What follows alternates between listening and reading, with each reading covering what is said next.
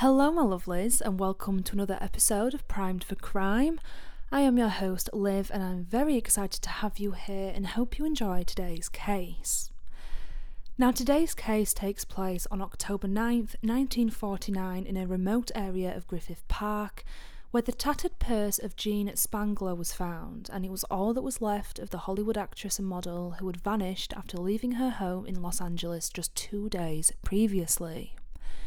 Among the items in her purse was a handwritten note addressed to some person called Kirk, and it made mention of a doctor. It soon became apparent that the young woman had been leading a life of secrets that nobody knew anything about. Before we get into the case, though, I just want to state that everything I talk about today is just information I have found online, and I mean no disrespect to anybody involved or mentioned. And today's episode does include mention of sexual assault and abortions, so if this is something that you're not comfortable listening to, then please feel free to click out of this podcast. So, let's begin. This is the disappearance of Jean Elizabeth Spangler.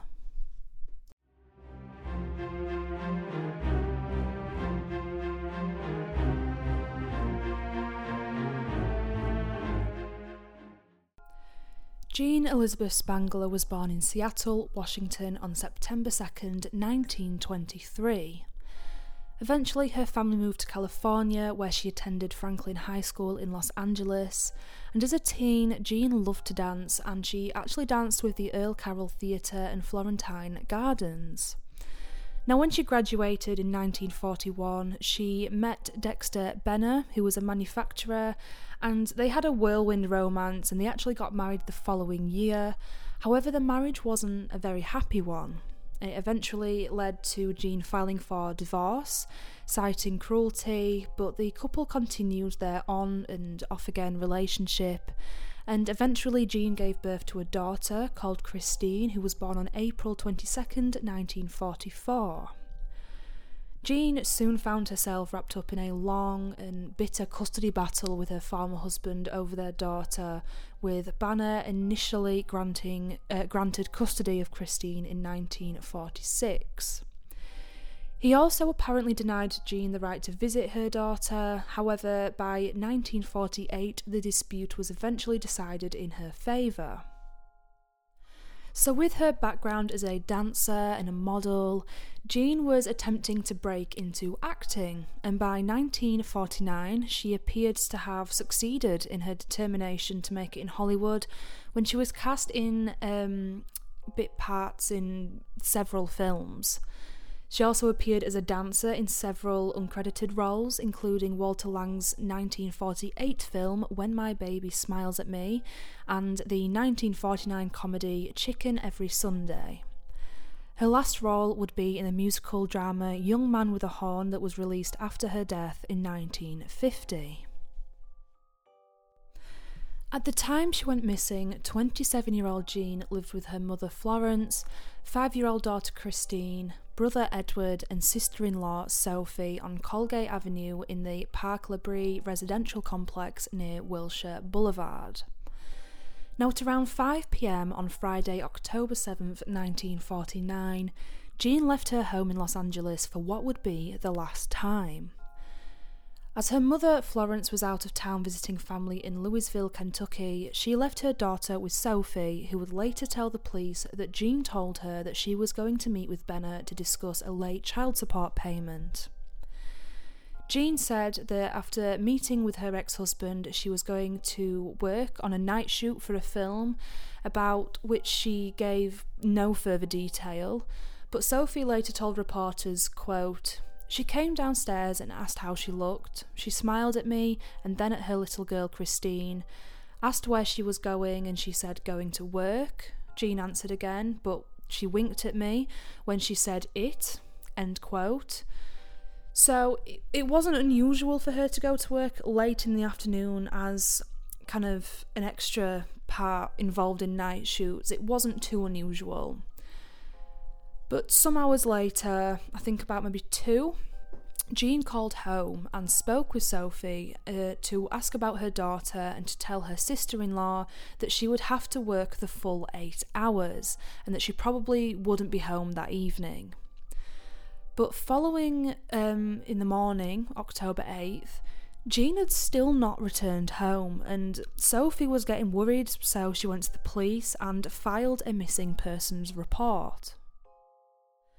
When the police questioned Benner about her statement to Sophie that she was going to meet him about this child support payment, he claimed that he hadn't seen his former wife for several weeks, in fact. His new wife, Lynn Lasky Benner, who he had only been married to for about a month, also corroborated this story. A saleswoman at the farmer's market only a few blocks from Jean's home recalled seeing her browsing at about 6 pm and noted that she looked like she was waiting for somebody.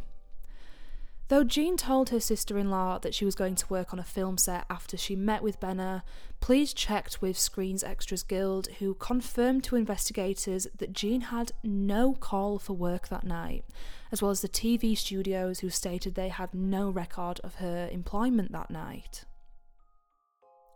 Just two days later, on October 9th, 1949, Jean's purse was found by Griffith Park employee Henry Angu near the Ferndale entrance of the park in Los Angeles. And this was situated maybe five miles from her family home.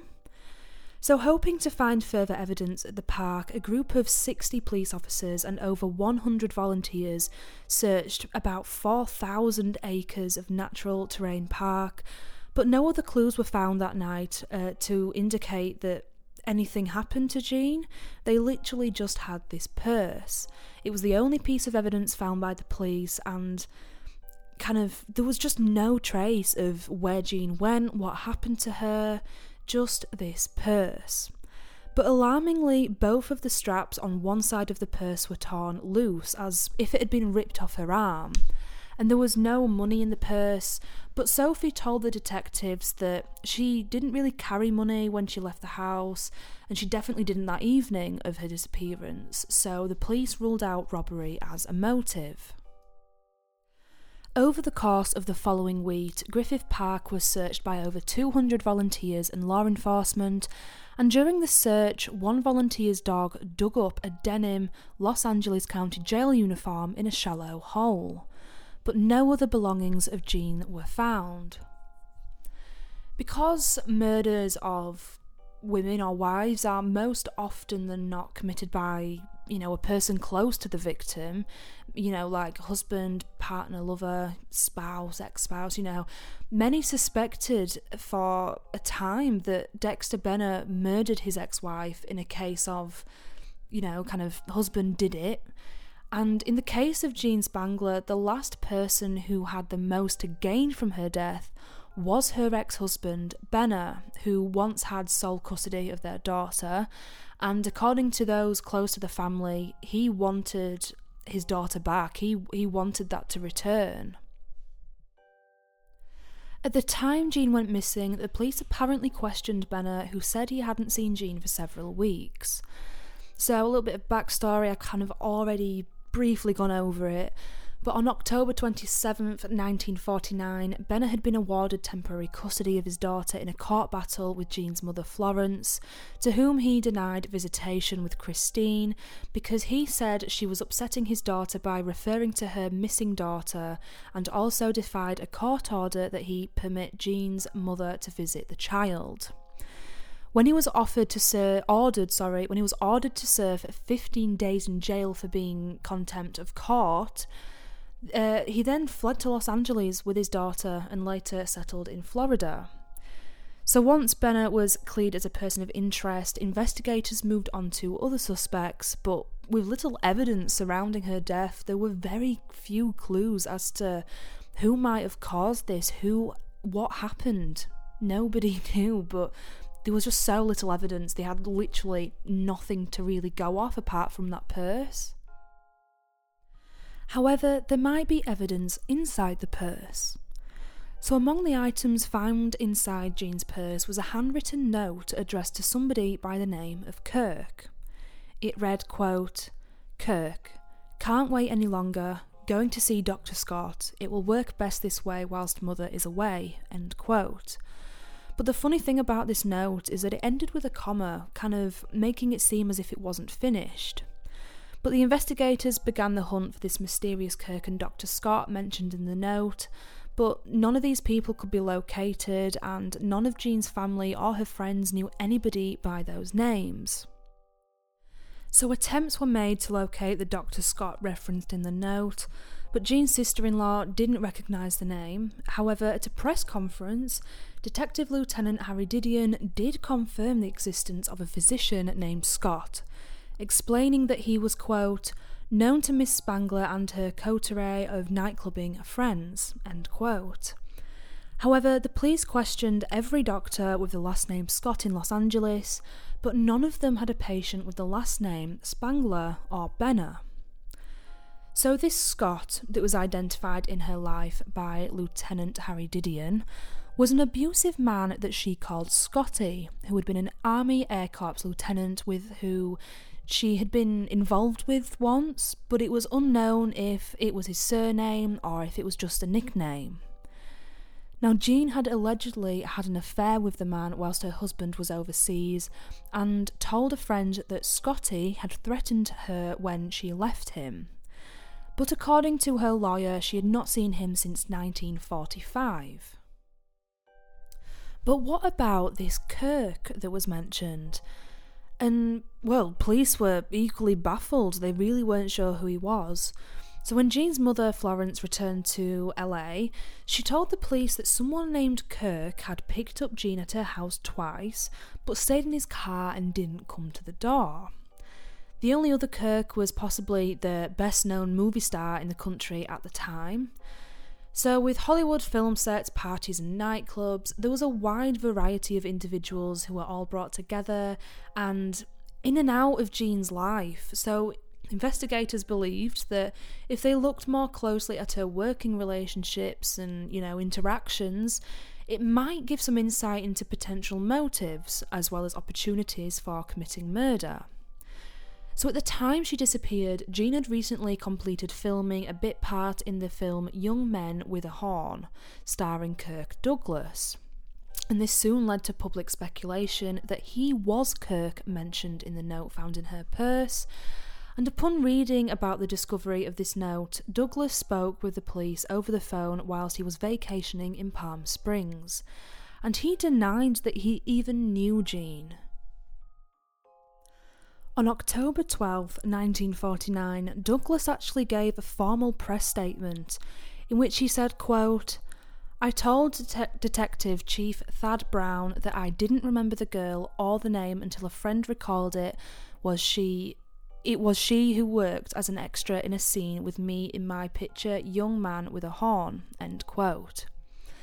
So Douglas was quoted in the October 13 issue of San Bernardino Sun, and he said there, quote, Then I recalled that she was a tall girl in a green dress. I talked and kidded with her a bit on the set, but I never saw her before or after that and have never been out with her. End quote. So, throughout his career, rumours persisted that Kirk Douglas had actually raped an aspiring actress called Natalie Wood, who was 16 years old at the time during an audition at the Chateau Marmont, Marmont during the summer of 1955. The alleged attack apparently went on for hours and was described as brutal and violent. So he already doesn't really have a very good background or past. So I'm not surprised people were looking at him saying, You did it, because, I mean, assaulting a 16 assaulting anybody obviously isn't going to give you a good name. Absolutely horrendous you know somebody in that much power kind of taking advantage of somebody like that. So it's definitely a possibility. So Jean had also told her friend, actor Robert Cummings, that she was having a casual affair at the time but didn't reveal the identity of the man. So when Cummings asked her if it was serious, she responded, No, but you know, I'm having the time of my life. So she was obviously pretty happy at this point. And Jean's friends, with who she regularly attended nightclubs, told the police that she was three months pregnant when she disappeared and that she had talked about having an abortion, which at that time was illegal. Now, this is when things start to get a little bit messy. Um, so, witnesses who went to the same nightclubs and bars as Jean told the police that they had heard of a former medical student known as Doc who performed abortions for money, but this individual couldn't be located and investigators couldn't prove that he actually existed. So the theory began that Jean disappeared under circumstances related to a botched abortion attempt, and this was investigated by the Los Angeles Police Department, as well as potential connection to a series of murders that had occurred in the Los Angeles area. Jean's mother begged the media to help find her daughter and even offered a $1,000 reward for anybody with information about her whereabouts. Now, the disappearance has remained an unsolved missing persons case and was never actually officially designated a homicide. So, at the time, some newspapers reported that Jean was feared to be one of several victims in a series of killings in Los Angeles, potentially linked to the Black Dahlia murder in 1947. Now, I've actually done uh, the Black Dahlia case, and it is frighteningly similar very, very similar. So if you don't know about that case, I would highly recommend going and listening to it.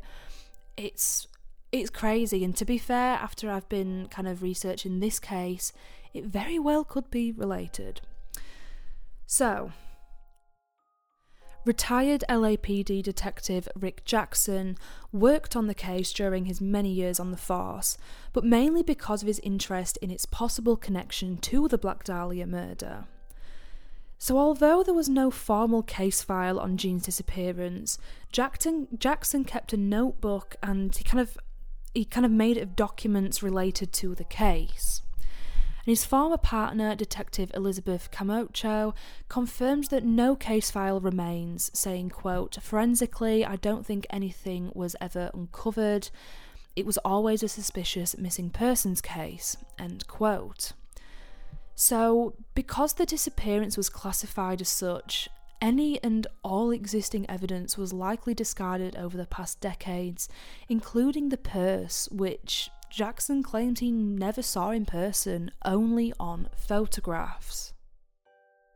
So now we're going to talk about a man named Steve Hodel. Some of you may recognise his name, but for those who don't, he was a former LAPD homicide detective, and he claimed that his father, the deceased Dr. George Hodel, was responsible for the disappearance of Jean, as well as a series of other murders throughout Los Angeles.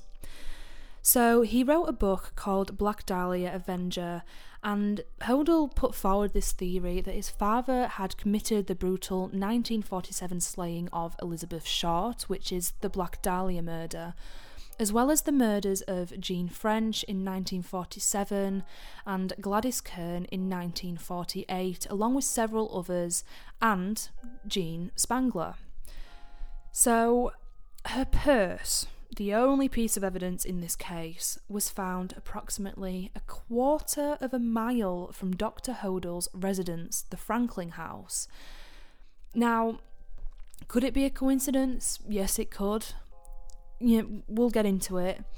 So Hodel also recalls how his half brother Duncan had once said, quote, I remember one of the girls dad was dating back then was a drop dead gorgeous actress by the name of Jean. End quote.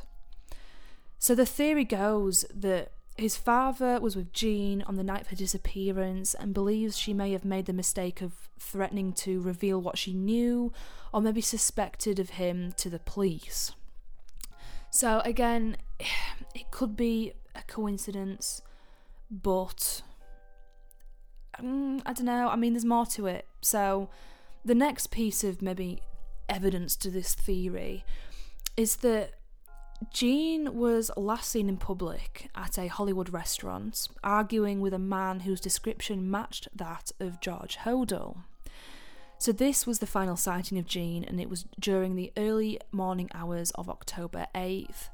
And so, it is so similar to the Black Dahlia case, it's unreal. Um, there was a popular radio DJ of the era um, and he conducted tableside interviews. And he reported seeing Jean at Sunset Strip restaurant at about 2:30 a.m. And she appeared to be arguing with two men. And when this DJ approached the table, the two men waved him away. And kind of similarly, the proprietor of the restaurant, Terry Taylor, also reported seeing Jean earlier that evening at a front table with a man described as kind of clean, cl- clean cut, maybe about 30 or 35. And this incident occurred on October 7th, 1949, just one week before Hodel was formally arraigned on a fel- felony charge that could see him serve basically decades in prison. So, Dr. Hodel's arrest resulted from the accusation that he had molested and impregnated his 14 year old daughter, Tamar Hodel, after which she claims she was given the back alley abortion. So, it's all kind of linking up. So, Steve Hodel said of his father that, quote, he was performing abortions for the rich and famous, and a lot of police officers if their girls got in trouble. End quote. So he believes that the mysterious Dr. Scott was another member of his father's abortion ring, which was headed by another doctor called Dr. Audrain. And it was made up of basically physicians who paid hush money to the police. And Hodel contends that the LAPD of the 1940s was kind of real life LA confidential back then. Now, there was another witness, and that was a station attendant named Art Rogers. Now, he told police that on the same evening Jean had been seen at the Hollywood restaurant, he saw a man and a woman matching Jean's description who came out to the gas station that night near the Sunset Strip. Now, this man bought some gas, and Rogers um, saw the couple were headed to Fresno. But as they drove off, the woman kind of shrank down into the passenger seat and cried out, Have the police follow this car. Uh, so Rogers obviously called the police by, but by that time they were on the scene. The vehicle and the people inside it had driven off. They were long gone, but it still seems so so bizarre. Could it have been them? Could have been. So, back to Steve Hodel. He believes that this again was his father who was spotted with Jean. He, I mean, he fits the description of the man who was with her, and he drove the same car or very similar car. The vehicle also matches descriptions of cars seen leaving Elizabeth Short's crime scene in 1947. At the time, the Los Angeles Examiner printed a map with a headline, quote, Black sedan hunted in LA as death car, end quote. So it is possible, very possible. So it is the firm conviction of Steve Hodel that it was his father who was seen with Jean the night she went missing. He said, quote, It's my belief that she started dating dad either late September or early October. End quote. And in his kind of pursuit of the truth about his father, Hodel was given clearance to search the Franklin house in 2012 in an attempt to kind of locate some forensic evidence. Now, there was a trained dog that went in and it indicated the smell of human remains in the basement and the slope behind the house. There were soil samples recovered that identified the presence of human remains in the soil.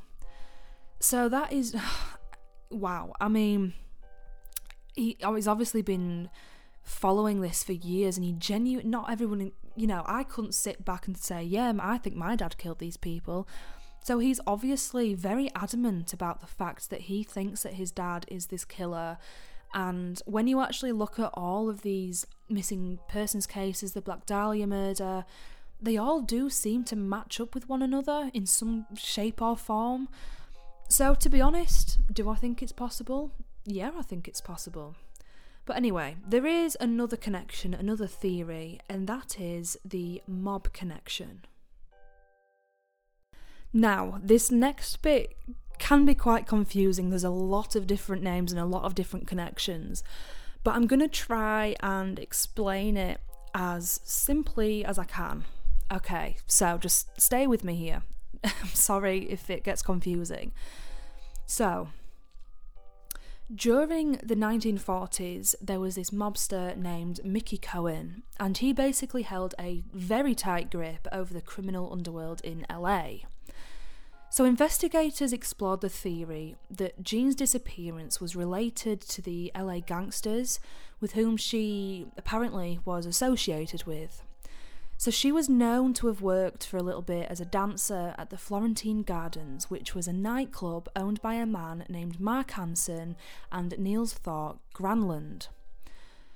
Now, we know that Hansen, who owned this nightclub, was actually considered a suspect in the murder of Elizabeth Short, and was in fact the last person to have spoken with her in the days leading up to her brutal death. So it was because Jean was kind of acquainted with Hansen that it kind of might have led to an association with various mob affiliates, including bootlegger and gambling entrepreneur Anthony Corn- Cornero Stralla and Mickey Cohen.